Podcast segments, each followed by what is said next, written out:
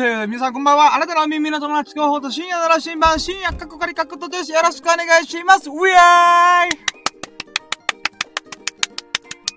はい、ということで始まりました。えーですね、えー、もう、いやー、もう、感無量です。えー、感無量でございます。何かっていうとですね、え前回のラキラジ、えー、シャープ160、160回目のね、えー、ラキラジお伝えしましたよ、私、今、絶賛キャンプの真っ最中でございます。イェイまあ、と言ってもね、えー、友人たちはもう今寝ておりまして、ちょっとね、あのー、まあ、寝ていることを邪魔するのは申し訳ないので、ちょっと離れたところで、えー、ラジオをやっております。うーん。で、今回161回目はですね、のタイトルはですね、キャンプでやりたいことをやりきったラッキーを語るラジオってことで、イェイ。はい、で、現在の時刻が2022年の5月3日、あ、4日か5月4日水曜日の午前2時15分でございます。午前2時15分でございます。皆さんいかがお過ごしでしょうか？こんばんは、おばんどす、グッドミッドナイトということで、うーん、皆さん深き夜をいかが過ごしでしょうか？アーカイブで聞いてる方、おはようございます。あるいは、こんにちは。あるいは、こんばんは。ってことでね。うん、What's up, my brother and my sister? ってことでね。うーん、調子どうですか？私はね、ゴールデンウィークも、人生30、私弱い31、この32になりますが、32回のね、ゴールデンウィークがあまたありました。うーん、その中でもトッップクラス、トップ3に入るのではないかと思うぐらい、充実したゴールデンウィークを過ごすことができました。本当にね、友人の佐野くん、ミロクくん、エビス様、本当にありがとう。そして、神羅万象のすべてがありがとうと思った。マジで感謝うーん。まあ、そのね、えー、なんでそんだけすっごい嬉しかったのかというのはね、まあ、前回のラッキーラジでも言いましたが、幸運、幸運じゃないよ。幸せに運じゃないよ。豪族の豪に、運、豪運、うん、激しく強い運、うん、を勝ち取って、掴み取って、そしてキャンプができたんだよ。キャンプを前倒しすることができた。そうした結果、ゴール、もうね、僕沖縄に住んでるけど、沖縄のね、今回のゴールデンウィークはもう梅雨入ってるの。なんでゴールデンウィーク入った瞬間に梅雨入りましたってなって、うっそ、梅雨じゃんっていう風になったんだけど、なんとね、一週間以上雨が降るという予報の中で、たった一日だけ、たった一日だけ、ああ、は、晴れ間があるんだよ。それが今日だったの。うん、火曜日だったの。うん。で、まあ、それでね、こうキャンプを前倒しして、えーできたことがね、とっても嬉しいんだよ、私は。うーん、なのでね、ちょっとこれの続きで、今日は実際キャンプを、どんなことやったのか、どんなラッキーに恵まれたのか、そこら辺をね、ちょっと語っていこうなと。そして全身全霊、全力、全軍、全身、精神、精精一杯、えー喋っていけばいこうと思います。まあ、そ、うんそういう日々を過ごさ、過ごさせてもらったので、えーその喜びをね、聞いてくれてる、そこの優しい優しい、そこのあなた、うーに、少しでもね、届けよう。伝えよう。このグッドバイブレーション、ハイバイブレーション、グッドバイブスをね、お伝えしたいなと、そう思っている次第でございます。うーん、なのでよろしくお願いします。イェイ。いやー、今日もね、うん、今日、あ、ちょ、今回のサムネイルはね、このキャンプの中で僕がやりたいことがいくつかあって、その中の一個にハンモックをやりたいっていうのがあって、それをね、友人に撮ってもらった。どう僕イケメンでしょ？つって。まあ、みんなからしたらイケメンかもしれないけど、僕は僕をイケメンと思ってる。うん、それでいい。うん、なんか僕は、まあ、それでいい。うん。まあね、えー、私、ハンモックもできました。うん、で、今回のサムネイルはもうそれでいこうじゃないかと思った次第でございます。うーん。本当はね、焚き火とか、あとは花火とか、いろんなことやったんだけども、まあ、綺麗に撮れてた写真というか、うん、動画とかがね、まあ、これが一番いいかなと思って、この前ね、えー、ハンモックの写真あげたんだけど、もう一回あげるというね。うーん。ただね、バージョンアップしたから。あの、僕がハンモックバージョン2.0に進化しました。イェーイ。まあ、そこら辺もね、ちょっと語っていこうかな。よっしゃ、じゃあ行くぜうーん、もう今日疲れた。本当に。睡眠時間1時間2時間ぐらいしかない。そんな中で、私の、まあ、このラキラジオってのはもうテントの中で寝るんだけど、もう全身全霊、もうすべての体力を、全体力を、このラキラジにぶち込もうかと思いますので、よろしくお願いします。じゃあ行きますよやろうと準備はいいかよーそろー深夜の羅針盤プレゼンツ、ささやかな日々のラキを語るラジオ略してラキラジ Here we go!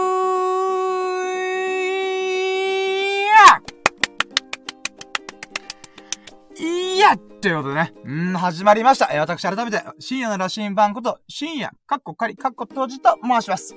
そしてですね、このささやかな日々のラッキーを語られて略してラッキーラというものはですね、私の日々のラッキーをひたすら振り返るという、ザ・自己満足ラジオでございます。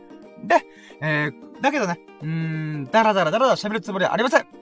なるべく1時間で終わらせるように頑張ります。1時間以内にね。うん、調子に乗るとね、ああ、あれ待ったな、これ待ったなって言って、えー、膨れ上がっていくんだけど、それをキュキュキュキュキュッと、そう、えー、詰め込んで、1時間で終わらせたいなと思っております。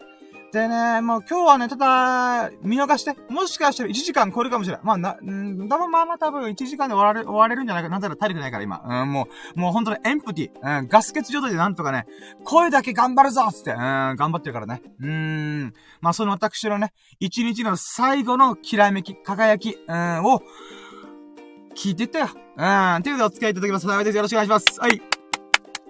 そして、今日はですね、あ、今日はですが、今日も、また3ステップ、3つのコーナーでラッキーラジオを進めていこうと思います。で、まず1ステップ、今日のラッキーカウント。イェイ。はい、これはですね、私が先ほども言った通り今日のラッキーを振り返って、1ラッキー、2ラッキー、3ラッキー、4ラッキー、5ラッキー、イヤーフープップップーっていうね、バイブスをぶち上げていくための、えー、コーナーで出ます。あ、今2時20、あー、ゾロ目ですね。ゾロってますね。222のゾロ目でございますね。うーん、今日もまたゾロ目見れてよかった。うん。はい、えー、で、まあ、ごめん、この話は後でやろう。はい、じゃあ、2ステップ。2ステップは、その中から、一番喜ばしかったもの、一番嬉しかったものを、選ぼうじゃないかと。今日の最優秀ラッキーというコーナーでございます。イェイ。はい。で、続いて、3ステップ。3ステップはね、明日のラッキーかぶってるーイェイ。これは何かっていうと、まあ、翌日のラッキーを自らの手で掴み取ろうに、取りに行けってことでね。うん、行動を起こせアクションをしろっていうことで、まあ、ラッキーをね、自分が喜ぶことを掴み取りに行こうぜ、ベイビーっていうことで、まあそういった意味で明日のラッキーカムトゥルーっていうコーナーがあります。でね、まあ、ここら辺は、まあ、いっかうん、よし、行こうか。うん、じゃあ、まずは、ワンステップ今日の、ラッキーカウントイェイあ、待って、カウントっちゃそれだ。カウントっちあったあったあった。はいはい。俺、カウントっちがない。え、嘘。ちょっと待ってよ。ごめん、準備不足。あちょっともう勢いでやったから準備不足。あったあったあった。はいはい。オッケー、もう今日はね、昨日から引き続きもうずっとキャンプ、えー、30時間ぐらい、32時間ぐらいかな。えー、32時間合ってる？あ、三、ん ?32 時間か、三、あ ?30 時間か。そう、30時間ぐらいぶっ通しでキャンプやってるので、ちょっとね、あの、もう頭バグっております。うん。なんだけど、えー、なんとかね、えー、皆さんに伝わるようになる、精神性頑張ります。はい、じゃあまずはワンラッキー。ワンラッキーはですね、あと昨日のラッキーラジっていうのがね、実はお昼の1時ぐらいにやってんだよね。で、そこで全力で喋りまくって、うわらーって言われるんだよ。うん。で、ただね、今振り返ってみたら、あ、このラッキーは忘れてた、言ってなかったなーっていうのがあって、まあ、そこからちょっと振り返りラッキーも込めていこうと思います。まずワンラッキー。ワンラッキーはね、なん、あ、あのね、僕たちがいる場所っていうのが、なんて言うんだろうな、キャンプ場じゃないんだけど、海岸沿いのね、なんかこう、原っぱみたいなところがあるんだよ。うん。で、そこでやってて、そこね、ちょこちょこちょこちょこ、キャンプしてる人がいたりとか、ピクニックしてる人がいるんだよ。んで、今回びっくりしたのが、このね、原っぱっていうのが、堤防と、あの、砂浜の堤防の合間にある、なんかね、うーん、なんかな、なぜかある、よくわかんないスポットなんだよ。で、そこのスポットで、まあ、いろいろさっきでピクニックとか、キャンプとかやってる人がいるんだけども、まさかのね、うん、そこで、えー、撮影してる人がいたんだよ。で、どんな撮影してるかっていうと、まあ、撮影は、別にね、まあまあまあ、僕も撮影してるようなもんだしなと思って、構わないんだけど、問題はね、撮影する対象物がすごかったんだよ。それが、あの、でっかいタイヤを兼ね備えた、なんかね、ラウンドクル、ランドクルーザーっていうのかな？でっかい、えー、ワゴン、ワゴン車でね、えー、なんていうの？うーん、なんかうん、な、なんだ、SUV、SUV じゃないな。ごめん、ちょっとランクルだ。ランクルでいいや。ちょっとごめん、俺もよくわかんない。うん。車詳しくないから。まあ、とりあえずそれがさ、この堤防を乗り上げて、ドーンって乗り上げて、で、そっから砂浜にまたドーンって乗り、乗り、乗り上げて、で、その砂浜を、ブンブンブンブンブンブンっていう風に、もう、なんだろう、な、なんだろうね。こう、ドリフト、ドリフト的なで、ワン、バンバンバンっていう風に、やってんだよね。で、それ撮影してんだよ。え、何これと思って。なので、そのランドクルーザーの改造版ランドクルーザーかなうん、どんなオフロードでも走れますみたいな。4区型の。うーん。それを見ました。で、これ後から聞いたら、実は友人たちを一切見てなかったらしいんですよね。たまたま僕がいるタイミング、僕が留守番してる最中に、えー、やってたんですよね。えーと思って。うーん、誰も見てなかったんだと。強いて言うならば、友人たちが、えー、この買い出しに行くときにすれ違った車が、その、乗り上げたでっかい車なんだよね。うん、ランクルなんだよ。で、それがまさに、えー、なんだろう、砂浜とか堤防とか乗り上げて、あの、走り回っておりました。うーん、まあそういう珍しいね、えー、ラッキーというか、ものを見れたっていうのがとっても嬉しいなーと思ったのがワンラッキーです。イェイえいー、ということでこれがワンラッキー。はい、じゃあツーラッキー。ツーラッキーはですね、えー、その後、まあちょっと仮眠してたんだけど、ツーラッキー、あ、じゃあ、これいこっか。ツーラッキー。ハンモックバージョン2.0を体験しましたイェーイこれどういうことかっていうと、私です、先日1週間前にハンモックを買ったと言いましたが、えー、まあ今回のサムネイルというか、えー、なんだろう、サムネイルじゃねえな。ライブ配信の背景の部分で、後ろにね、なんか白い網ネットみたいなのがあるじゃんあれがもともとついてるものは、備え付けのものなんだよね。うん。なんだけど、これの網の目が荒いんだよね。荒いから何が起きるかっていうと、乗るじゃん乗ったら、その網の目に体重が乗っかって、ちょっと食い込むんだよ、体に。だから、ちょっとなー、全体重がなー、かかってってちょっときついなーと思ったんだ。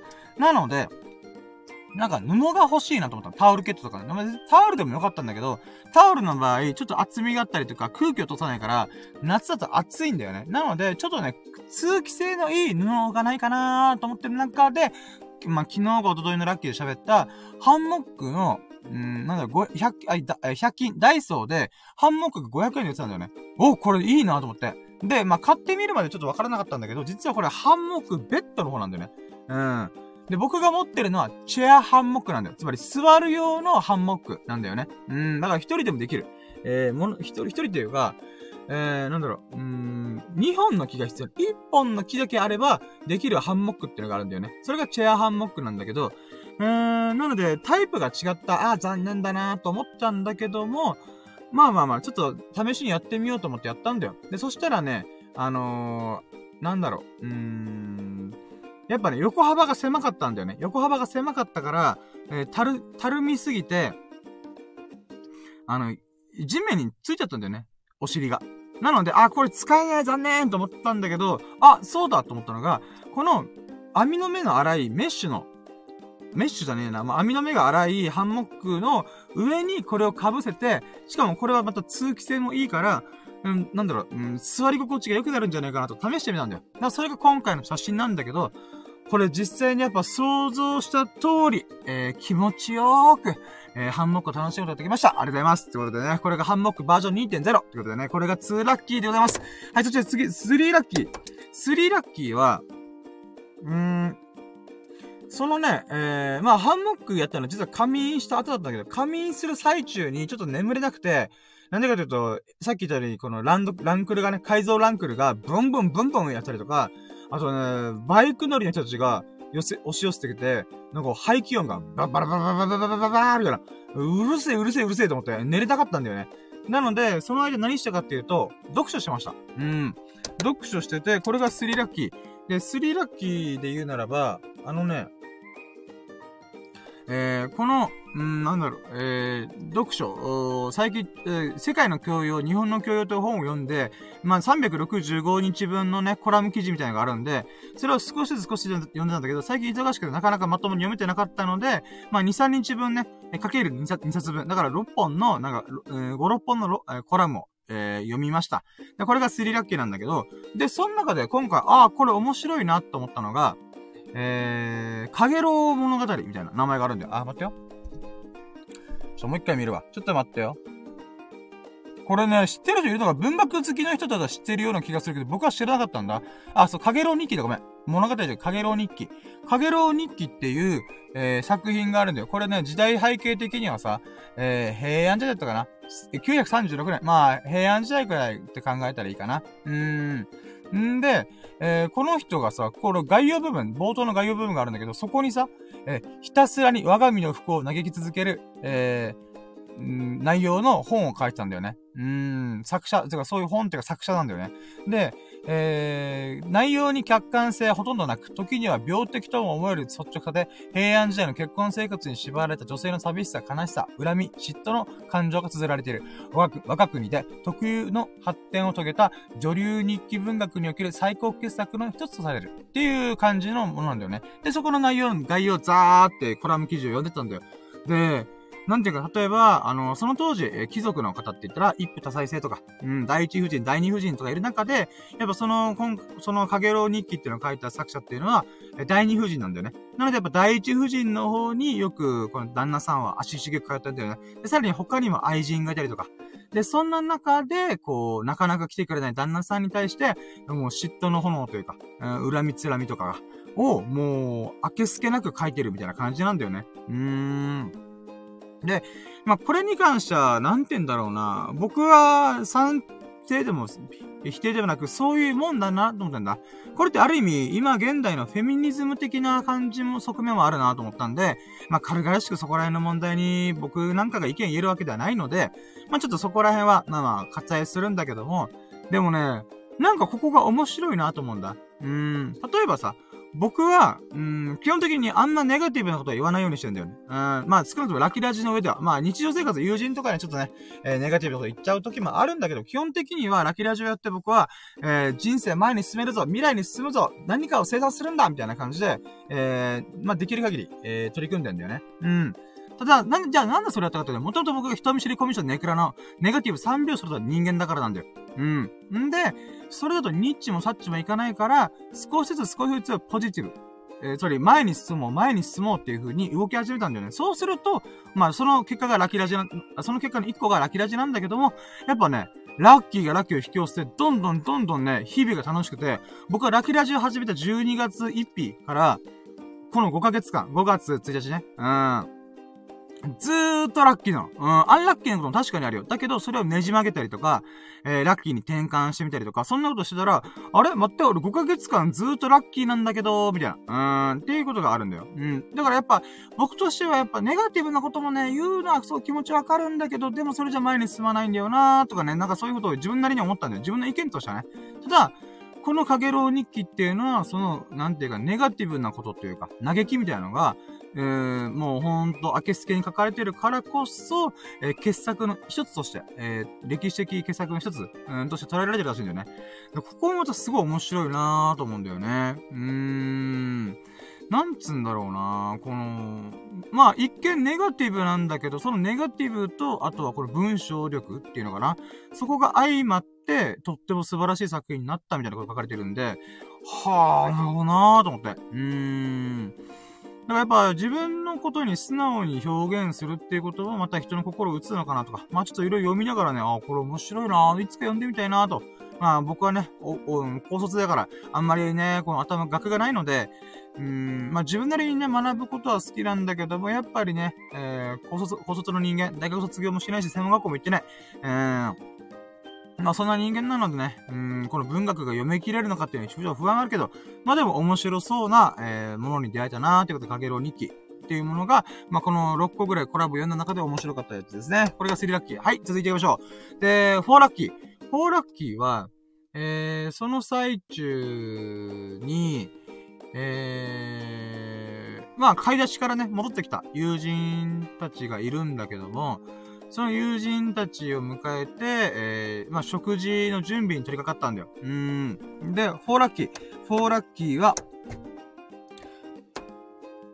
昨日からずーっと、あ、まあ、日曜日からね、ずーっと取り組んでる。キャンプでカレーを作るぞイエーイってことで、それが無事成功しましたイエーイ時間にして1時間。イエイまあ、フォーラッキーね、えー、ポークカレーが、えー、キャンプでうまくできましたってことで、もうこれがね、嬉しかった。なんでかっていうとね、僕は弱い31にして、料理が全くできないからですイェイ胸が張るなって話だけど。なんでね、えー、まあ、そんな僕でもね、人はいつからでも変われると思って。うん。まあ、それを体現してるのが僕だからさ。なんでかというと僕5ヶ月で25キロ落としたっていう男だから。あー、もう自慢させて。マジですごい。1ヶ月5キロペースで落として、今ね、標準体重まであと5キロまで来ました。あー、だから半年以内に30キロ痩せるよ、俺は。うーん。まあまあ、これ話があるだ。だからね、本当に人は本気になればいつでも変われると思った。うーん。で、その中の一個が僕は料理なんだよ。料理全くできなかった。うん、ほんと焼くしかできない。うん、ポーク焼いて、卵焼いて終わりみたいな。うん、そんなことしかできなかった、できなかった僕がだよ。なんと今回、キャンプでカレーを作ったんだ。しかも一人で。うーん。ちょっと具材とかはさ、家で玉ねぎみじん切りして、もうボロ泣きしながら、うわー、玉ねぎのみじん切り、目がしみるとか思いながら、うん。玉ねぎ2個かよ、えー、6皿分って多いな、この野郎とか思いながら、うん。で、バーってみじん切りして、で、じゃがいもも切って、ぽ、あ、人参も切って、えー、あれ？じゃがいもってどうやって切ればいいんだろうと思いながら、適当にき、きれきれーって思ったりから。うーん。まあ、ほんとね、切り方すら分かってない。みじん切りとそれ以外の切り方なんで、もう全く分かってない。そんなレベルの僕。うん。であり、フォークもね、あの、フォークって言ったら本州の人分かんないと思うけど、沖縄だったらスパム。あ、沖縄で言う、なんていうか。まあ、メジャーなやつっていうかな。まあ、豚肉のなんか、うん、お肉、みたいな感じだけど、まあ、スパムでね、ポークランチョンミートっていうのかな。うーん。っていうものを使って、の、それもカットしたんだよ。うん、カットして、で、具材をね、家で先に用意しておいて、カットしたものを用意して、で、キャンプ行ったらガスコンロに火をく、あ火をくべて、えー、火をくべて、まあ火つけて、で、ザーって材料を炒めながら煮込ん、水ぶっ込んで、煮込んで、そしてカレーのルー入れて、完成ってことなんだけど、あのね、料理できない僕からするとずーっと不安なの。あれ？俺分量間違ったかなめっちゃ鍋に対しての具材多すぎないとか、水大丈夫これとか、うん、ずーっと不安なんだよ。もう炒める時もさ、もうほんとね、鍋の6割ぐらい、6、7割ぐらい具材でいっぱいで、え、これ多すぎないとかね。俺なんかレシピミスった、いやでも、レシピ通りに作ってんだけどなーと思って、もう不安が尽きないわけ。料理できない歴31年の男はね、うん、こんなスキンヘッドしながらね、ビビりまくってんだ、料理にね。うん、みんなはね、いや、カレーなんてもう、カット、野菜、野菜とかまあ具材カットして、もう、うん、炒めて、水ぶっ込んで煮込んで、ルー入れて、煮込みの仕上げの煮込みしたら終わりだよ。だからキャンプ、キャンプにカレーっていうのは調理が簡単で満足感があるから、あとみんなでワイワイできるから、キャンプといえばカレーなんだよね、みたいな話するんだけど、こっちたらもう、う人生で2回目だからね、家庭科の時間とかカレー作ったけど、うーん、何もしてなかったから僕は。うーん、皮むきとかそういうことしかしかない。だから最初から最後まで自分でやりきったっていうのが人生2回目が今回なんだよ。うーん。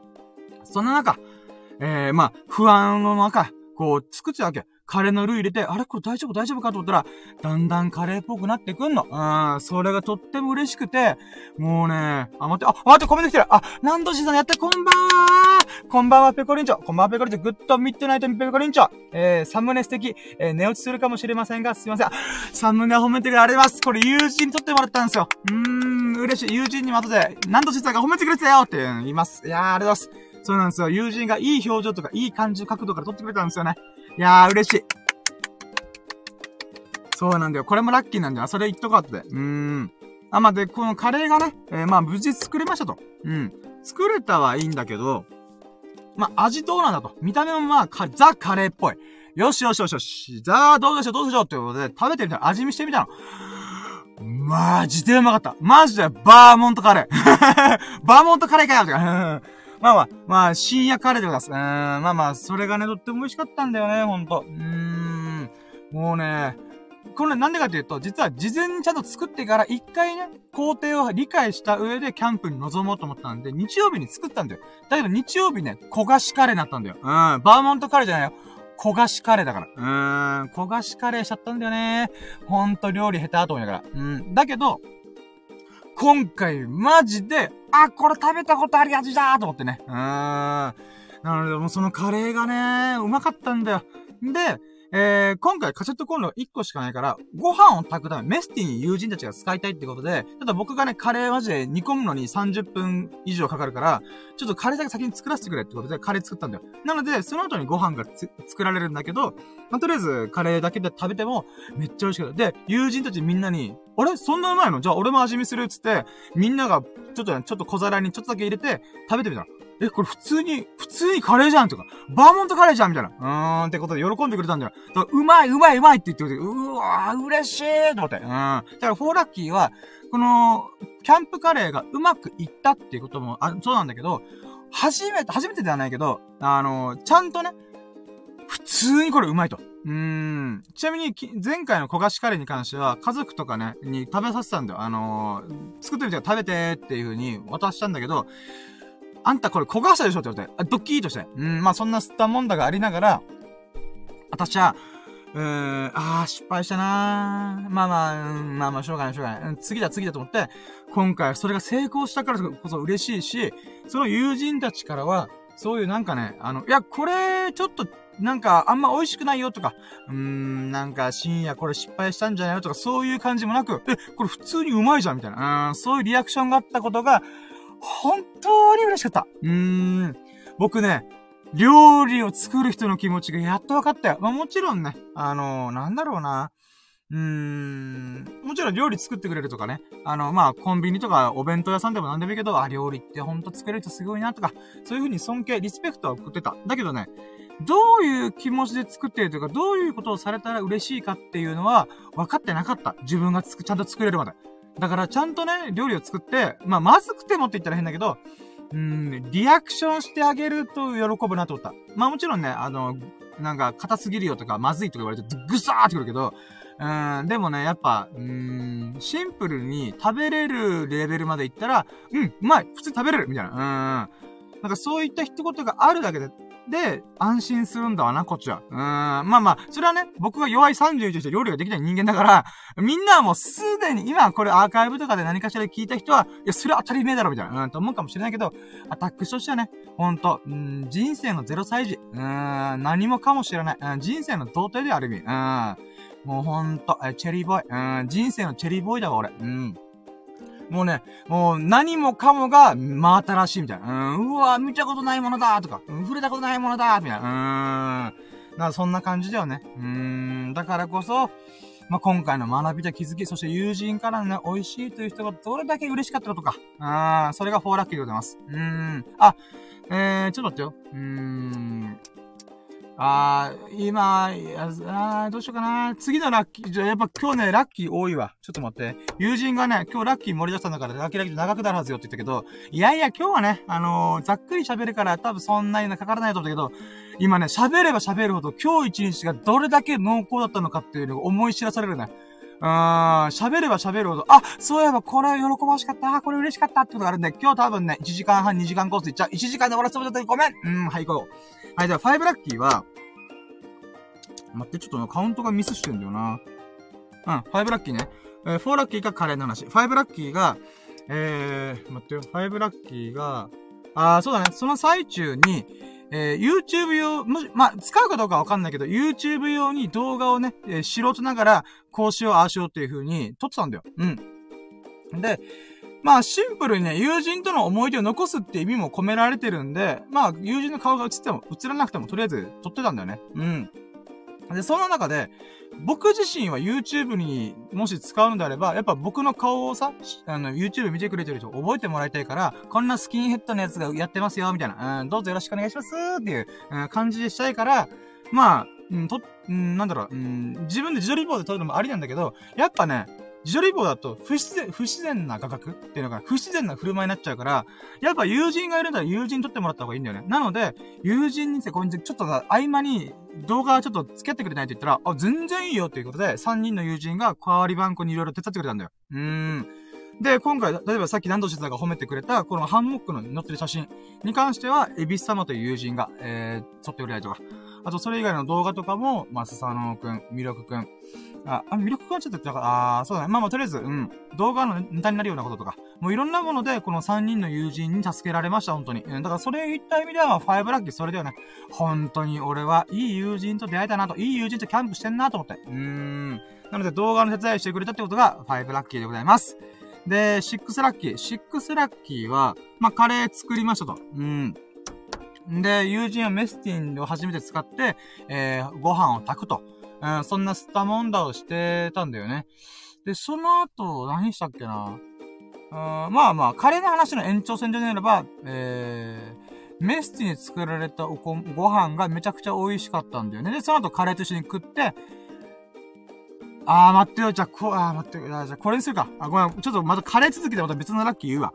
ごめん。シックスラッキー。シックスラッキーは、まあ、えー、カレーの味見して、あこれめっちゃうまいじゃんっていう話をしたじゃん、さっき。うん、フォーラッキーでね。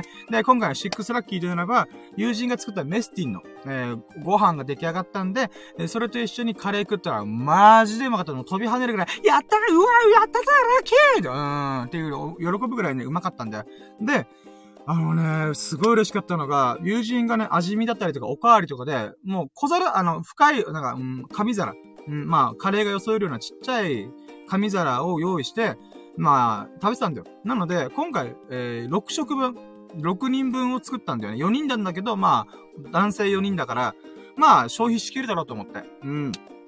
まあ、6人分作ってたんだよね。そしたらみんながさ、代わる代わるご飯食べてるし、僕自身もおかわりしたりとかするから、あのね、まあまあ、それがうまかった。みんなからもお褒めの言葉いただいて、本当によかった。作ってよかったなーと思ってる中で、なんと、夕方には、全部なくなってました。マジかと思ってやったーこれがシックスラッキーです。僕としてはね、夜までなんだかんだでお酒飲んだりとかおつまみ的な感じでカレー、カレー食ってんだろうなーと思ったんだけど、残ってんだろうなーと思ったけど、まさかのね、肉とか焼く前に、もうすでにカレーがなくなってたという。これ嬉しいね。あー。自分がさ、作ったものが即売り切れる、売り切れるっていうか、なんて言うんだろうな、なくなる？うーん、っていうのは、ね、とっても嬉しいし、かつね、えー、ちょうどいい量をなんか作ったなと思って。つまり多すぎもなく、少なすぎもなく。うーん。いい感じでカレーを、えー、作り切って、かつ、まあみんなに喜んでもらえて、食べ、えー、もう完食してもらったと。もうこれが嬉しいね、ほんと。これがシックスラッキー。みんなありがとうと思った。うーん。あの、メスティンのご飯もほんと美味しかった。えー、ほんとだから合作ですよね。うん、みんなの。僕はカレーをわーって作って、えー、みんなでメスティンでご飯よそったりとか、えー、なんかそういういろいろフォローしてくれたりとか。うーん、だからね、ほんと、キャンプ、そういった意味ではさ、今回のカレーは僕の人生で一番うまかったカレーだわ。うん。日曜日にね、練習で作ったカレーも、が今暫定1位だったんだけど、今回ぶっちぎったね。なんでかっていうと、みんなで作ったから。うーん、友人みんなで協力してお米炊くことから始めたからね。うーん。だからキャンプのカレーってそういうね、ストーリーがつくんだよね。プロセスがつく。なんかプロセプロセスって過程？うん。料理を作る過程込みで、めちゃくちゃ美味しいご飯って作れるんだなーっていうね、喜びがありました。まあ、これがシックスラッキーですね。みんなで作るご飯、最高と思って。うーん。ほんと人見知りコミュ障ネクラの僕がさ、人はいつからでも変われるんだなと思った。俺、リア充だと思った。うん。あ、ごめん、今、リア充のことだと思いました。言いたいこと、あそう、最近ちょっとね、その時に思ったことだったんだよ。セブンラッキー。セブンラッキーね、僕、リア充って言葉勘違いしたと思った。うん。よくさ、まあ、2チャンネルとか、ネットスラングとかでさ、うん、リア充とか、インスタが流行ってる時、まあ今でもやってる人多いけど、まあ今 TikTok とか YouTube の時代だと考えたら、まあちょっと一昔前の時代、世代では、インスタグラムっていうのが、なんだろうな、えー、まあインスタ映えを狙いに行こうぜ、みたいな感じあったじゃんで、それをね、揶揄して、えー、インスタ映えの、映えの方を、あの、映画の A に映えるじゃなくて、えー、ハエの方、ベルゼバブの方のハエ。うーん。うん、で、インスタ映え、みたいな感じで、まあ、揶揄してる言葉も、スラングもあったぐらい、なんだけど、で、まあ、なんだろうな、僕もやっぱネガティブ3秒それというもともと人間だから、うん、リア充羨ましいなみたいな、うーんって思ったんだよね。うん、でもさ、今の僕って、かつて僕が、かつての僕がね、ネガティブ3拍子全開の僕だ、だった僕が、えー、なんだろう、羨ましがってたような投稿ばっかポンポンポンポン入れてんだよ。インスタグラム見てもらうわかるけど、この前ミニベロっていうちっちゃい自転車屋さん、あ、ちっちゃい自転車を取り扱ってるお店に行って、試乗してもらってやった楽しいみたいな、うん、とか、まあ、ハンモック買って楽しいとか、まあ、今回はキャンプって楽しいとか、料理作ってやったとか、うん、そういうことをコツコツコツコツアップしてんだよね。じゃあこれは、えー、なんだろうな。だその昔の僕がさ、リア充に対して、もう自己承認欲求強いんだから全く、みたいな、うーん、っていううがった見方をしてた。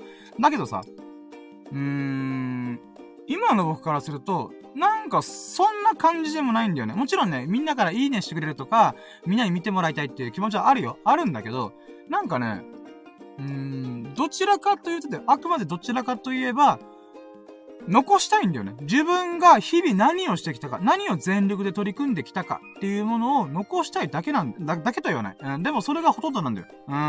うん。友人と今度キャンプやったからその記憶を刻み込んでやるぜ、みたいな。うん。ってことで、いい感じの写真撮って、なんていうか自分が後で見返した時に、あー、よかったなー、これ、みたいな。うん。いい写真撮ったなー、みたいな。そういう満足感のためにやってんだよね。だから僕ね、リア充の本質は何ぞやって思った時に、自ら動く人のことをリア充って言うんじゃないかなと思った。つまり、現実世界が充実しているとかどうこうじゃなくて、自らやりたいことをやるこ、やる人間こそがリア充という言葉の本質なんじゃないかなと思った。うーん。これ意味わかるあのね、かつての僕、ネガティブ3秒説僕がどうせ僕なんか、どうせ俺なんか、みたいな、うーん、っていう感じで、まあ、卑下したんだよ、自分自身。だけどさ、うーん、やりたいことあるならやっちゃいなよって話なんだよね。うん。言うやっちゃいなよって話なんだよね。うん。だから僕はやっちゃったんだよ。自分でやっちゃうよ、みたいな。うん。そうした瞬間に、うん、それだけね、えー、やりたくてやったことだから、やっぱ写真撮って振り返りたいし、なんていうかな、満足したいんだよね。うーん。だから、なんか、なんだろうな。うーん。まあ、この使い方が僕の使い方なだけであって、みんながイメージしてるインスタ映えとか、えー、リア充っていうのはちょっと違うのかもしれんけど、僕が求めてた、羨ましがってた、えー、人間に少しずつ少しずつ僕はなっていってるんだよね。なので、ああ、リア充ってもしかしたら自ら行動する人のことを言うのかなとかね。うん、自らの手で自分がやりたいこと、自分のラッキー、自分が望むことを掴み取りに行く。えー、もしくは掴み取りに行けた人、のことを言うのかなと思った。うん、まあ、これがセブンラッキーだわな。うん。で、エイトラッキー。エイトラッキーは、エイトラッキーはその後カレー食って、えーと、多分僕がね、もう限界だっつって、えー、寝たんだわ。寝た、うん。え？多分寝たな。うん。寝た。うん。1時間2時間がちょっと寝かせてく、寝さ寝させてくれってことで、えー、なんか寝てたんだけど、寝る間際に、友人が、よしこれからワニの肉焼くぞって言って、え、ワニの肉？みたいな。うーん、まあ、クロコダイルミートだったかなうーん、っていうのがあって、それ何かっていうと、本当にね、あの、ワニなんだよ、ワニ。うーん。ワニね、あの、顎がすごいワニという動物いるじゃん。それの肉が売られてるんだよ。それがね、沖縄のイバノっていうお店にあって、イバノっていうのがね、これ貿易系の商社っていうのかな、スーパーマーケットみたいなもんで、海外の珍しいお肉とか、商品とか食材を取り扱ってるお店なんだよ。ほんと、こじんまりしたお店なんだけど、で、そこにしか売ってない肉ともいっぱいあるんだよ。うん、例えば、カエルの足の肉とか、鹿のお肉とか、まあ、馬刺しとか、ラム肉とか、あんまスーパーで見かけないようなお肉もあるんだけど、その中で一番目を引くのがワニのお肉なんだよ。で、ワニの肉を焼くぞっつって、え、焼くの？と思って、僕今から寝んだけどと思って、あとりあえず、あ後で食べる俺も、ふーんって寝てたんだけど、焼き上がった時に、うーん、なんだか、うん、スサノイーツだよ、みたいな。うん、ウーバーイーツにもじって、スサノイーツ、イーツだよ、みたいな感じでね、このワニのお肉を持ってきてくれたんだよ。で、それを初めて食べました。なので、ワニの肉をね、人生で初めて食べたっていうのが、エイトラッキー。ほんとね、これはね、もともとスサノオくんがキャンプでやってみたいこと、珍しいお肉を食べたいっていう、えー、やりたいことリストの中から出てきたから、ありがとうと思って。ん、で、食べてみたんだよ。ん、食べてみてね、やっぱね、不思議な味だったよ。うーん。なんか、鶏のささみに近い、鶏、鶏肉に近いんだけども、なんかね、すげえ淡白な感じうん、なんか、鶏のささみってさ、パサパサしてんじゃんパサパサしてるっていうよりは、なんかゴムとかガムみたいに弾力があるんだよ。だから、なかなかね、あの、ちっちゃく切ってくれたんだよ、友人たちが。なんでかっていうと、これ以上の大きさになると、口で噛み切れないんだよ。だから、ちっちゃい塊で、えー、持ってきてくれて、ほんと焼き鳥ぐらいの大きさで持ってきてくれて食べたんだよね。で、ああ、こんな味なんだと思って。うーん。やっぱ人生で食べたことないもの食べてみるっていうのはまた面白いことだからね。うん、まあそういった新しい経験ができたとっても嬉しかった。それはやっぱスサノオくんが持ってきてくれたラッキーだからありがとうと思って。うーん、で、まあ、美味しいかって言ったら、まあ美味しいっちゃ美味しい。お肉だしね。うーん。ちょっとなんかこれは、好みが分かれるだろうなと思った。うーん。だから、牛、に、牛、豚、鶏が、どれほどになんかポピュラーで、誰もがね、美味しいと思える、かつ量産しやすいお肉なんだよなーっていうのを改めて感じた。うーん。でちなみにこのワニ肉の、えー、生産地が、まさかのオーストラリアだった。なんか個人的にさ、アマゾンとかさ、なんかわかんない、アフリカのどっかとかだったらわかるけど、え、オーストラリアにワニいるんだっていうびっくりがあったよね。うーん。まあ、だからね、ほんと不思議なお肉をね、食べさせてもらいました。うーん。で、今回、えー、ワニのお肉だけで4000円なんだよ。だから、えーと、僕としてはね、ちょっと高いなーと思ったんで、普通のお肉で良くないとかいう話もしたんだけども、じゃあ分かった。ちょっと今回、えー、あれ言ったいことにさ、あのー、深夜はいろんなことをちょっとテントとか、えー、漢字とかいろんなことやったから、今回、あと出品も一番でかく、一番じゃないかそれなりにでかかったから、今回深夜に関しては2000円でよくて、それ以外にオーバーするものとかに関しては、もう自分たちで出すよってことで、4人のうち3人がね、えー、合わさった金額でなんかいろいろ買ってくるっていう話だったんだよね。うーん。で、まあ、そういった流れでね、あの、スタノくんがある意味ワニ肉をおごってくれたみたいなもんなんで、本当にスタノくんありがとう。そしてそのや、えー、ワニ肉の焼きをいろいろ手伝ってくれた。えー、エビス様、ミルクくん、本当にありがとうございます。うん。で、そこから僕は昼寝しました。うん、昼寝っていうか仮眠か。うん。で、仮眠して、えー、っとね、もう、1時間ぐらいかな ?1 時間半ぐらいで起きて、うーわーと思って。で、えー、10時ぐらいになったの。夜の10時。うん。ぐらいになったので、そろそろ起きるかと。起きて、で、そっからまたね、えー、だから僕、バーベキュー実はね、まだワニの肉しか食べてないんだよね。なので僕のために残され、残してくれてたウインナーを食べました。うーん。で、このウインナーとか、あとは、えー、まあ、ウィンナー食べた後に、あとね、エビせんっていうの食べたんだ。なんで、ちょっとバーベキューチックなこと、うーん、をしました。これが、え、ナインラッキーだね。うん。えバーベキュー、コンロで焼いた、えー、ウィンナーを食べて、んで、メスティで作ったお米を食べながら、えー、エビせんっていうのかな。うーん。あのー、なんだろうな。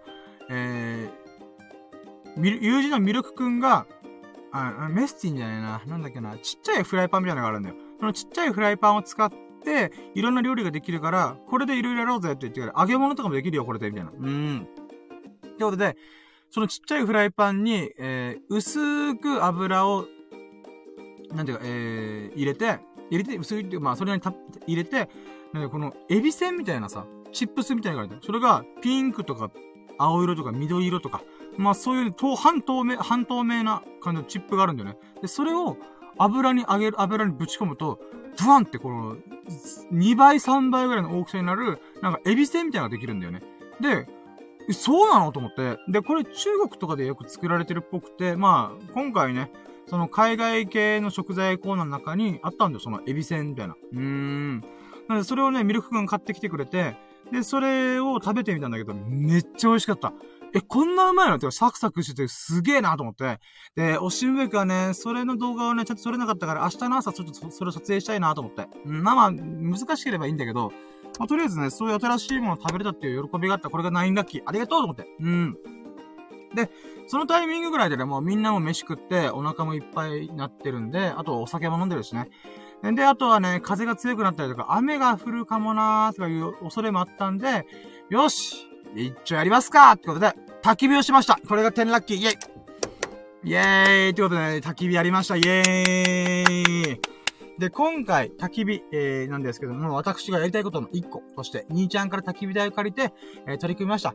で、焚き火に関して言うならば、まあ、なんていうか、初心者なんで、この、ホームセンターの、なんだよ、うーん、なんか1000円ぐらいである耳セット。ほんと1時間ぐらいで、1時間もいかないから30分ぐらいで燃焼が置いてしまうような焚き火台があるんだけど、あ、焚き火セットがあるんだけど、それを使って焚き火しました。うん。で、なんか薪を入れながらね、ちょっと焚き火を眺めてたわけです。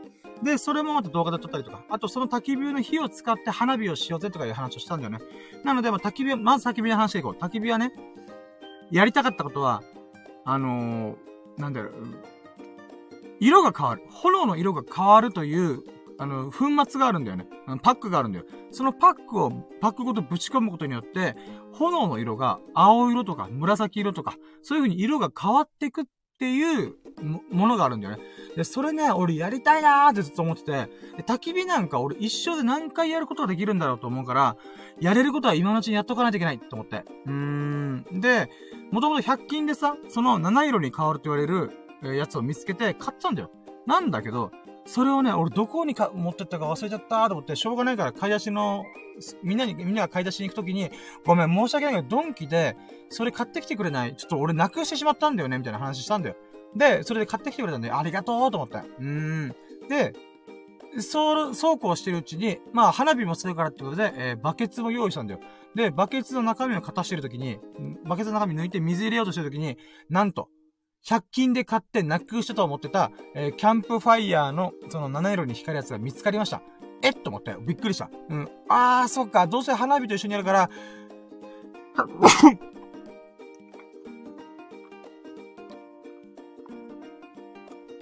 で、今、くしゃみで入れ歯が取れた。うん、びっくりした、今。うーん、ごめんね、ちょっと待ってよ。うん。まあ、とりあえずね、えーと、まさかのね、俺が持ってたっていう、びっくりしました。なので、まあ、それはもうしょうがねえなーと思って、でもね、これが功を奏したんだよ。えー、なんでかって言うと、まあ、薪に火つけるの風が強かったから、マッチでちょっとね、情緒がある感じでやろうと取り組んだんだけども、結局ね、火がつかなくて、しょうがねえからバズーカバーナで、ブワンっていう風に火つけてもらって、で、そっから、薪をくべながらやってたんだよ。うーん。んで、まあ、結論から言うと、えー、その、七色に、えー、輝く、あのー、焚き火、えー、楽しむことできましたイェイこれが10ラッキーなんだけど、で、最初ね、ダイソーの安いやつから入れてみたんだよ。で、まあ、光が変わってきて、おー、ホロンドが変わってるっていう喜びがあったんだよ。なんだけど、iPhone でね、動画撮ってると、色が変わってなかったんだよね。ああ、そうか。じゃあ弱いんだ、これ、と思ったの。うーん。で、せっかくだったらあと1個も入れちゃおうぜってことで、入れてみたんだよ。ドンキで買ったちゃんとしたものっていうのが、どれくらいの性能なのか見比べてみようってことで、入れてみたんだよ。そしたらね、炎の色が全然違うの。もう濃い青、濃い緑、濃いオレンジ。いや、もうオレンジは普通か。まあ、濃い紫とかなって、おー、炎の色が変わってると思って。うーん。で、これもさ、あの、さっきまで普通の炎だったっていう風に iPhone で撮った時言ってたんだけど、あれこれだったら色が変わってるぜってことで、えーっと、やっぱちゃんと炎色反応を起こしてるんだなと思って、それがとっても素晴らしいなと思って。うん、やっぱちゃんとしたところで買った方が、あのー、なんか、違いが出るなーっていうのを改めて思いました。うーん。んで、えー、まあ、これが10ラッキー。だからね、ほんとやりたかったことがね、やれたからほんと嬉しかった。うーん。えー、で、11ラッキー。11ラッキーは、これね、僕がね、想定してなかったんだけど、僕が焚き火やるぞっていう風に言った瞬間から、実はスサノオくんが、マシュマロを焼こうっていう風に思ったらしいんだよね。うん。で、僕としてはさ、マシュマロっていうのがあんまりピンと来てなかったんで、あんま美味しいってイメージがなかったんだよね。なんかマシュマロってなんかこのふにくにふにふにしてて、まあ食べてもそんなに甘くなくて、まあよくわかんないけどそういうもんなんだ、ふーん、みたいな。って感じだったんだよね。今までね、僕の人生のこれまででは。だけどそれはね、今まで焚き火をしてなかったからなんだよね。うーん。どういうことかっていうと、まあ、スサノくんが、ほんと割とね、でかい、えー、3センチ ?3、4センチぐらいの長さの、まあ、なんだよ、デカめのマシュマロを買ってきてくれたんだよね。えー、マシュマロこのでかいのあるんだ。ふーんと思ってたの。で、おもむろにね、あのー、ミルクが持ってきた長い串があって、これもね、長い串持ってきてくれてありがとうと思ったんだけど、でその長い串に突き刺して、まあ、焼いてたんだよね。で、それをおもむろに食べ始めたんだよね。うん。で、うまーみたいな。うん、言ってて、え、なん、えみたいな。マシュマロって焼いたらそんなうまいのと思って、僕そういえば焼いたことなかったなと思って、焼いてみたんだよね。で、食べてみたんだよ。マジでうまかった。なので、イレブンラッキーは、え焚き火でマシュマロをいただきました。スタナ君ありがとうイェイはい、ということでね、もうマシュマロがマジでうまかった。で、あの、4人のうち、エビス様とミルクくんは、1個2個食べてもういっかな、みたいな言ってんだけど、甘党である僕とスサノオくんは、え、マシュマロマジでうまくね？と思って。うーん。で、焦がしたりとかすると、ちょっとまずいんだけど、焦がさない程度にいい感じにこんがりと焼くと表面がね、カリカリしてて、で、溶けるんだよね、中身のマシュマロが。で、それを、こう、ハムハムしながら食べると、なんか、ザクザク、ジョリジョリ、甘々、トロトロの不思議な食感が楽しめるんだよね。で、そして甘くてめっちゃうまい。うーん、おーと思って。まあ、でも甘すぎてね、僕もさすがに3、4個でちょっと限界だったんだけど、だけど、これね、すっごい面白いと思った。うん、僕はマシュマロの何も分かってなかったと思って。うーん。で、スサノオくんがね、食べ方とかいろいろ教えてくれて、あー、うめえうめえと思って。うーん。で、これがね、ほんと美味しかった。ああ、俺もちょっとマシュマロ今度からやってみようと思った。うーん、やっぱね、自分が知らないことをね、えー、人が持ってきてくれる、友人がね、も、あの、運んでくれるっていうのを改めて思ったよ。うーん。だからね、あ、で、思ったのが、マシュマロってさ、まあ、海外のイメージすごい強いよね。で、そういった意味では、マシュマロって、こっちで言う、綿飴的な感じなんじゃないかなと思った。綿菓子的な？うん、感じなんだと。綿菓子も甘いじゃんうーん。だから、なんだろうな、面白スイーツみたいな感じもあるよなと思って。うん、ま、まあ、シンプルうまいしね。うーん。なのでね、今回そういった新しい学びとか気づきもありました。イェイこれが、えー、えっと、11ラッキーです。そして12ラッキー。12ラッキーは、焚き火の残り火を使って、花火をしましたイェイ、これもね、嬉しかったね、ほんと。僕、花火自体もね、ほんと数年ぶりいつやったかな、最後って思うぐらい、5年以上ぶりじゃないかなと思うんだ。うーん。だからね、1500日以上ぶり。うん、下手したら2000日ぶりぐらいかな。もうそれぐらい久々なんだよ、花火やるのが。で、花火ってやっぱめんどくさいじゃん。バケツ用意したりとか、なんだろう、水用意したりとか、あと、その、なんか水につけた花火の処理とかさ、めんどくさいわけじゃんなんだけど、まあ、焚き火やってんだからな。しかも、キャンプといえばめんどくさいで戦う。め、じゃあめんどくさいを楽しむことがキャンプだから、うん、やっぱね、そういった意味でもね、やったろうじゃないかということで、花火をやりました。うん。で、花火さ、最初僕が、僕が、まあ、YouTube 用とか何かしらに使うように動画でね、えー、撮ってたんだけど、あのね、もう、なんだろう。僕のテンションの上がりっぷりを見て、みんなもね、こう、テンション上げて花火楽しんでくれて、でね、やっぱ、うーん、この、花火、えー、って、子供に帰るよね、ほんと。うん。もうほんと、やな、やなわらばっていうか、わらば心に火をつけてくれるね。えー、あ、ごめん、わらばっていうのは沖縄の方言で子供って意味。うん。わらべ。うん、わら、わらしべとかわらべとか言うじゃん。それの沖縄でなまったものが、わら、えー、わらばーって言うんだよね。うーん。なの、ほんとね、子供のような心に戻りました。うん。花火楽しいと思って。うーん。線香花火やったりとか、あとはプシューって音したりとか、あと自分の中でいいくつか花火やってみて、あ、これいいなと思うものがあったりとかね。うーん。あそういった意味ではね、100均で500円でたまたま一応買ってたんだけど、よかった買っといてと思って。うーん、楽しいことができました。ほんと嬉しかった。うーん。まあ、そういった喜びもあったよね、ほんと。うーん。で、花火終わって、11ラッキーな、あ、今、今12か。えー、その後、13ラッキーは、まあ、花火の片付けとかして、あとは、その設営、テントとか、タープとかね、うん、もろもろ、ちょっと、雨よけ用にちょっといろいろ、えー、準備をして、で、それでもろもろした後に、そうね、何したっけな。あ、でももうこんなもんだな。一日のもろもろやって、で、あ、明日の日程とか、ちょっと明日どうするみたいな話をしたんだ。うん。まあまあそこら辺も話をして、なんだろう、何があったか待って、今何個目？今12だよね。13ラッキー13個目。あー、じゃあこれも言っとくか。じゃあこれも話に上がったから、えー、13ラッキー、13ラッキーは、えー、あ、そういえばこれ言うの忘れてたけど、これこれね、実はね、友人のお墓の一直線上にあるんだよ。てか、友人のお墓からこの場所見えるんだよ。っていう話をしたんだよね。で、あ、そうだじゃあさ、明日みんなで帰るじゃん。帰った時、どうせ帰り道と、帰り道にあるから、友人のお墓参りに一緒に行ってこようぜと。うん、もうそろそろ一連期っていうのもあるし、あとは、なんだろうな、みんなでワイワイ楽しんで、えー、なんだろうな、まあ、亡くなった友人をね、おもんばかるっていうことを最後に、えー、締めとしてやってもいいんじゃないかってことで、まあ、明日雨の可能性もあるからちょっとどうなるかわかんないんだけども、でもまあ、うん、みんなでちょっと墓参りちょっとでもいいからやってみようってことになりました。なのでこれが、えー、まあやっぱサクッと決まったんで、うん。まあこれが13ラッキーですね。うん。で、だから僕は、まあ最初から気づいた。僕はなんでかというと、ここよくジョギングしてるコースだから。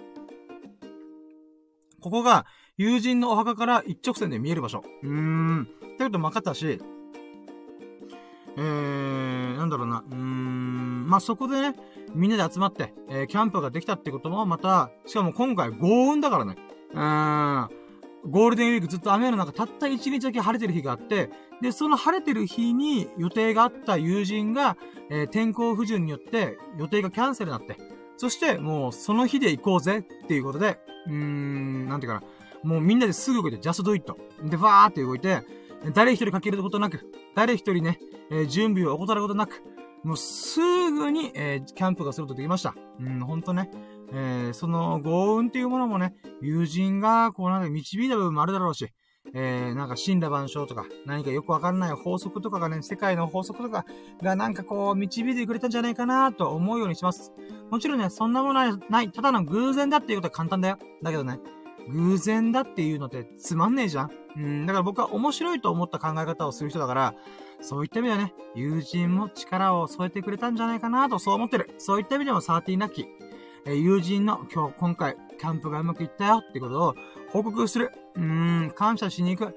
えー、墓参りできたらなと思います。うん。これが13ラッキー。で、14ラッキーは、うん、そっからね、さすがに片付けるかってことで、えー、おのおのからね、寝て、うーん、寝てんだけどさ、びっくりしたんだけど、4人中、2人は自分の車で寝るわ、つって、あ、まあまあいいけどさ、みたいな。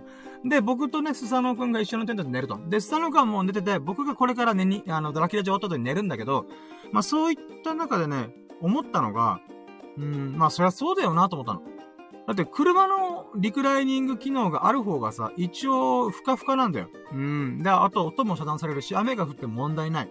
とかいろいろ、利便性の方ではやっぱ車の方がいいんだよね。あと一人で寝たい人は寝れるし。うん。なんだけど、じゃあなんで俺テント建てたか、テントわざわざ、わざわざ、あの、リサイクルショップで買ったのかっていうと、あ、やっぱこれだなと思ったのが、演出なんだよね。うーん。これつまり、これちょっと気づいたのが14ラッキー。あのね、テントって、まあ、もちろん、なんていうかな、寝れるし、広いし、うーん、まあ、気持ちよくね、こう、テント、あキャンプを楽しめることできるよ。だけど、やっぱ今、便利な時代、豊かな時代になってるから、まあ、車で乗り付けて、えー、なんだろう、タープ張って、バーベキューして、寝るときは車で寝るってことができるよ。だけどね、やっぱテントがあるとないとじゃ、なんかね、非日常感が全然変わると思った。うーん。結局ね、えー、人という生物は見たことない、聞いたこともないもの、見たものを見たがるんだよね。うん、この世座、あ例えば、幻冬者の健城さん、健城社長さん、あ、社長じゃないか、まあまあ、えー、が言ってたことをさ、箕輪康介さんっていう、まあ、えー、編集者の中で、多分日本で一番有名な編集者の人がいるんだけど、その人が言ったの。健城トロさんが言ったの、言う、言う、言うには、人は、この世、だ、この世ならざるものを見たがる。つまり、この世とは思えないほどの情熱とか狂気、クレイジーっぷりっていうものを見たがるっていうものがあるんだよね。うーん。そういった意味では、なんて言うんだろうな。うーん。だから、キャンプっていうのは非日常。うん。だから、この世あらざるものと言うならば、えー、日々にはないもの。つまり、車に乗るっていうのは日々あることじゃんうん。車で寝るってことも日々あることじゃん忙しかったりとか、ちょっと仮眠しようってことで寝るだろう、寝ることもあるわけじゃんそういった意味では、じゃあテントって何かっていうと、非日常の塊なんだよね。うーん。そういった意味では、テント買ってよかったなってここに尽きる。みんなのテンション上げるとか、秘密基地を作ったっていう感じの、なんていうか演出がかかった。うーん。そういった意味では、テントっていうのはもう気分とかバイブスがぶち上がるよなと思って。うん、なので、そういった意味では寝る人が僕と、えー、スタノくん二人だけだったとしても、なんて言うんだろうな。うん、テントを張った意味は全然あったなと思った。なので、誰もそのテントに寝なかったとしても俺は問題なかったと思ったよ。それぐらいね、テントがあるなしじゃ、気分のぶち上がりっぷりが全然違うと思った。うーん。まあ、そういったことに気づけたってこともまた喜ばしいことだなと思って、これが14ラッキーです。で、そこから私、えー、みんなが寝静まって、え、さすがにね、車の中でラキラジするんだけども、うるさくしたら申し訳ないなと思ったので、ちょっと離れたところに移動して、あ、ちなみに僕お酒飲んでないからね。僕は基本的にずーっと1年以上お酒飲んでないんで、まあそんな僕がね、まあ車で移動して、15ラッキー。15ラッキーは、もちろん、いつものごとく、ラッキーラジオできましたイェイ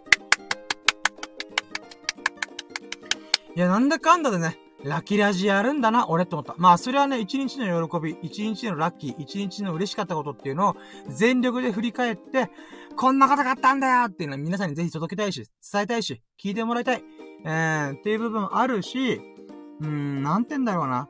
自分自身がさ、この日々をさ、残しときて、何かしらで残しておきたいっていう部分もあるからこそ、私はね、ラキラジオ、こんだけ濃厚な日々、2週間かけて、えー、準備しまくって、で、豪運の導きによって、本当ラッキーが重なり重なりまくって今回、えー、キャンプを開閉できたこと。そう、これ、それがとっても本当に嬉しい。うーん。はい。ということでね。じゃあ続いて、えー、60ラッキー。ここから思い出しラッキーするんだけど、てか、こう、今日一日の振り返りのまとめラッキーなんですよ、これは。うん。これはですね、16ラッキー。16個目のラッキーは、僕がキャンプでやりたかったことをすべてやりきることができましたイェイ僕がキャンプでやりたいことをね、すべてやりきりました。うん、これ冒頭で言っとけばよかったなと思ったんだけど、まあまあまあ、昨日のラジオで見たから、まあもう一回改めて言うと、え僕はね、今回キャンプをやる上でやりたいことが5個あったんだ。うん。で、あと友人が3人いるんだけど、その3人がね、各1個ずつあって、まあ、合計8個のやりたいことがあったんだけど、そのうちの5個は僕だったんだよね。で、何がやりたかったっていうと、みんなで、えー、テントの設営とか、えー、タープの設営とか、まあ、キャンプをしたい。っていうのが1個目。2個目が、キャンプ飯を作る。っていうこと。うん。だからバーベキューで肉を焼くとかだけではなくて、カレーとか手の込んだものを作るっていうものが、え2個目。で、3つ目。3つ目がハンモックをする。うん。で、4つ目が、まあ、ハンモック今回のね、サムネイルとかライブ配信の背景に使っております。で、4つ目。4つ目が、焚き火。うん、焚き火でレインボーファイヤーを見たい。えー、っていうのがありました。で、5個目。5個目が、みんなで花火をして、にゃ、夏の到来を祝いたい。うーん。まあ、そういった5個のやりたいことだったんだよね。で、それ以外に友人たちがやるのは、スサノオくんは珍しいお肉、例えばワニのお肉とかね、を食べたい。で、ミルクくんはメスティンとか、あとは朝の、朝焼けに、朝焼けにドリップコーヒーを入れてみたい。うーん、とか、あと、スサノオあ、そう、エビス様は、えー、ロシアンルーレットやってみたい。うん。っていうものがあったんだよね。で、そのうちの、えー、6個までは叶ったんだよね。うーん。で、僕に関してはもう全部やりきった。うーん。えー、で、なので、そういった意味ではね、もうほんと僕はキャンプで、あんだけ頑張ってよかったと思った。準備すごい大変だった初めてだからさ。あと僕心配性だから、あれもこれもどれもこれも、あ、な、な、なんか足りてないもんなかったか？みたいな。で、実際忘れ物とかなくしたものとかもあったんだけど、それでも、なんだかんだで、やりきることができましたありがとうございますだからね、最悪一人でも俺はキャンプやるぞという強い気持ちの状態があったから、まあそれがね、結局みんなで一緒に最高のキャンプをできたことに繋がったんじゃないかなとも思う。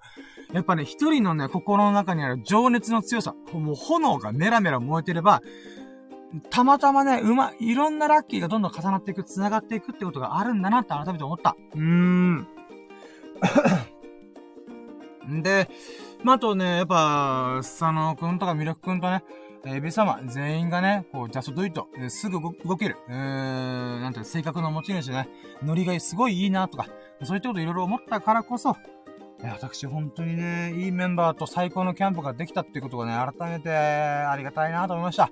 うーん、まあこれが16個目の16ラッキーかな。うーん、やり、やりたいことで全部やりきりました。てか、てかこれが最優秀ラッキーだわな。うーん。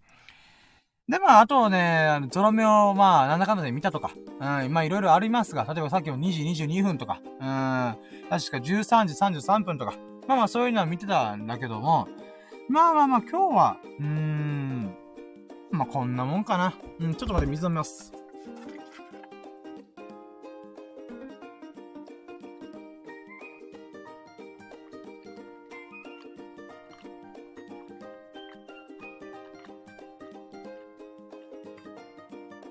はい、ということで。まあ、今回は16ラッキーかなうーん、それ以外になんか、ああ、これ言ってなかったなってあったっけなでも、ハンモックの話もしたし、テント設営の話も昨日したから、そういった意味では、まあ、そうね。まあ、うん。他になんかこれ、あー、みたいなあったかなハンモッククもしたし、そうね。まあもう、ラッキーに関してはもう一通り、まあ、ブワーって喋りきったかな。うん。やりたいことをやりきりました。うん。はい、ということで、えワンステップの、今日のラッキーカウントは、合計16個、16ラッキーがありました。新羅万象ありがとう友人の佐野くん、ミルクくん、エビス様本当にありがとうイェイあ、そして亡くなったね、友人もありがとう、うん、君のお墓のね、一直線上、あ、あもう、高台にあるお墓の、そこからもう真正面のところで今回キャンプができました。そういった意味でね、ほんとね、すべての物事にありがとうと思った。うーん。感謝感激雨あられってことでね。えー、そういったラッキーがね、6、16個あったのがね、マジで嬉しい。うーん。はい、ということで、続いて、2ステップ。今日の最優秀ラッキーイェイはい、今日の最優秀ラッキーでございますが、えー、それはですね、もうこれですね。うん。今日の最優秀ラッキーは、だら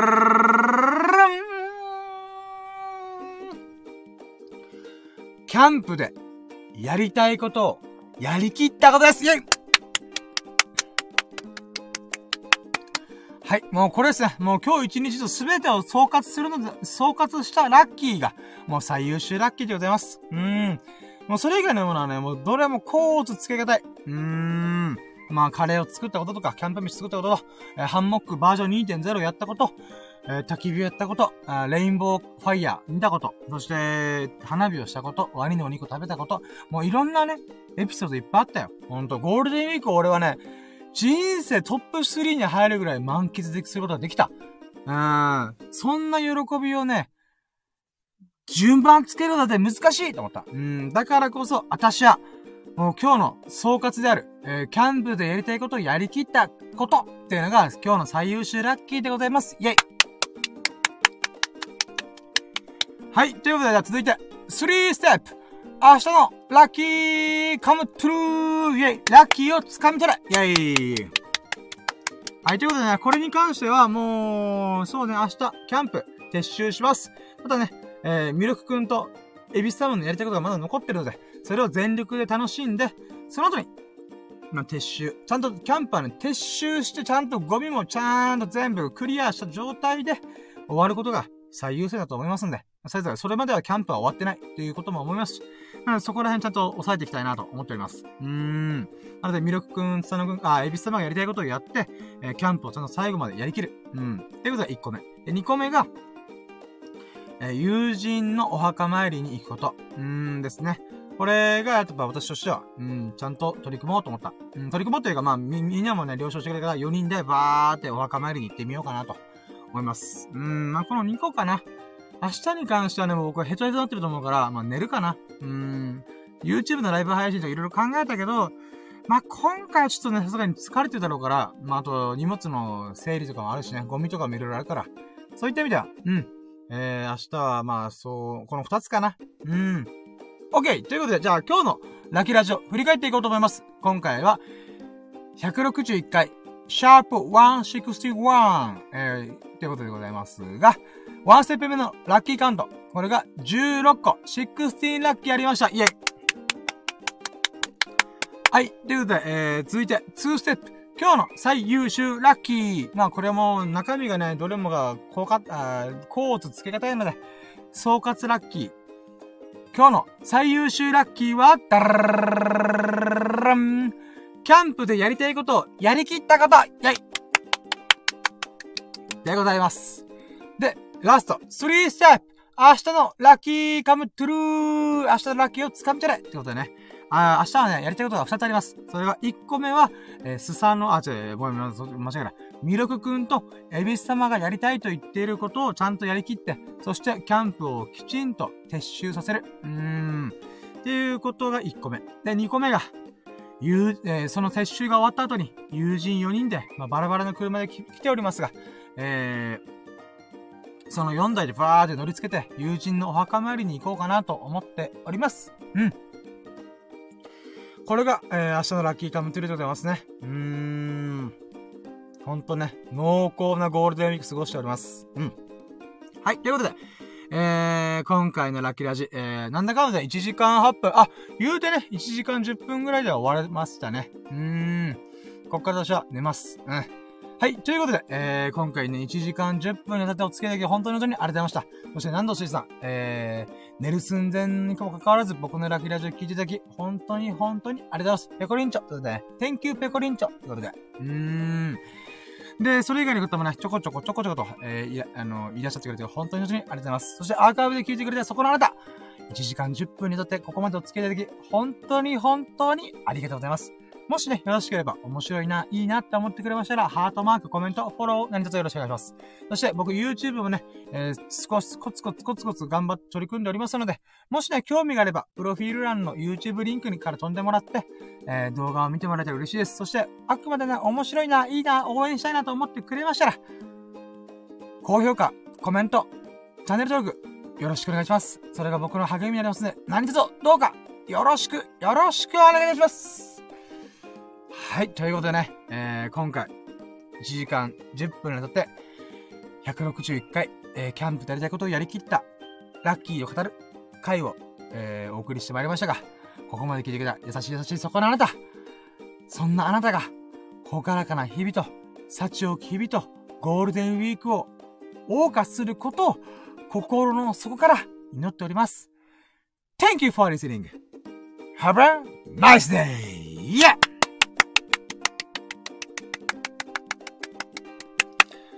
はい。ということで、えー、今回161回目、シャープ161のラッキーラジオね、えー、全身全霊、全力、全軍、全身、精神、精精一杯お送りしてまいりました。いかがでしたでしょうか？もしね、よろしければ応援してもらえると思います。すごい嬉しいです。私はいつか世界の深夜、世界を変える喋りを、えー、身についや、世界を、世界を変える喋りをできる男になりたいと思ってますんで、ぜひともね、その道をね、応援してもらえるととっても嬉しいです。はい。ということで、えー、今回1時間10分にわたってお付き合いでき、本当にありがとうございました。では、それでは終了しようと思います。ここまでお付き合いでき、本当に本当にありがとうございました。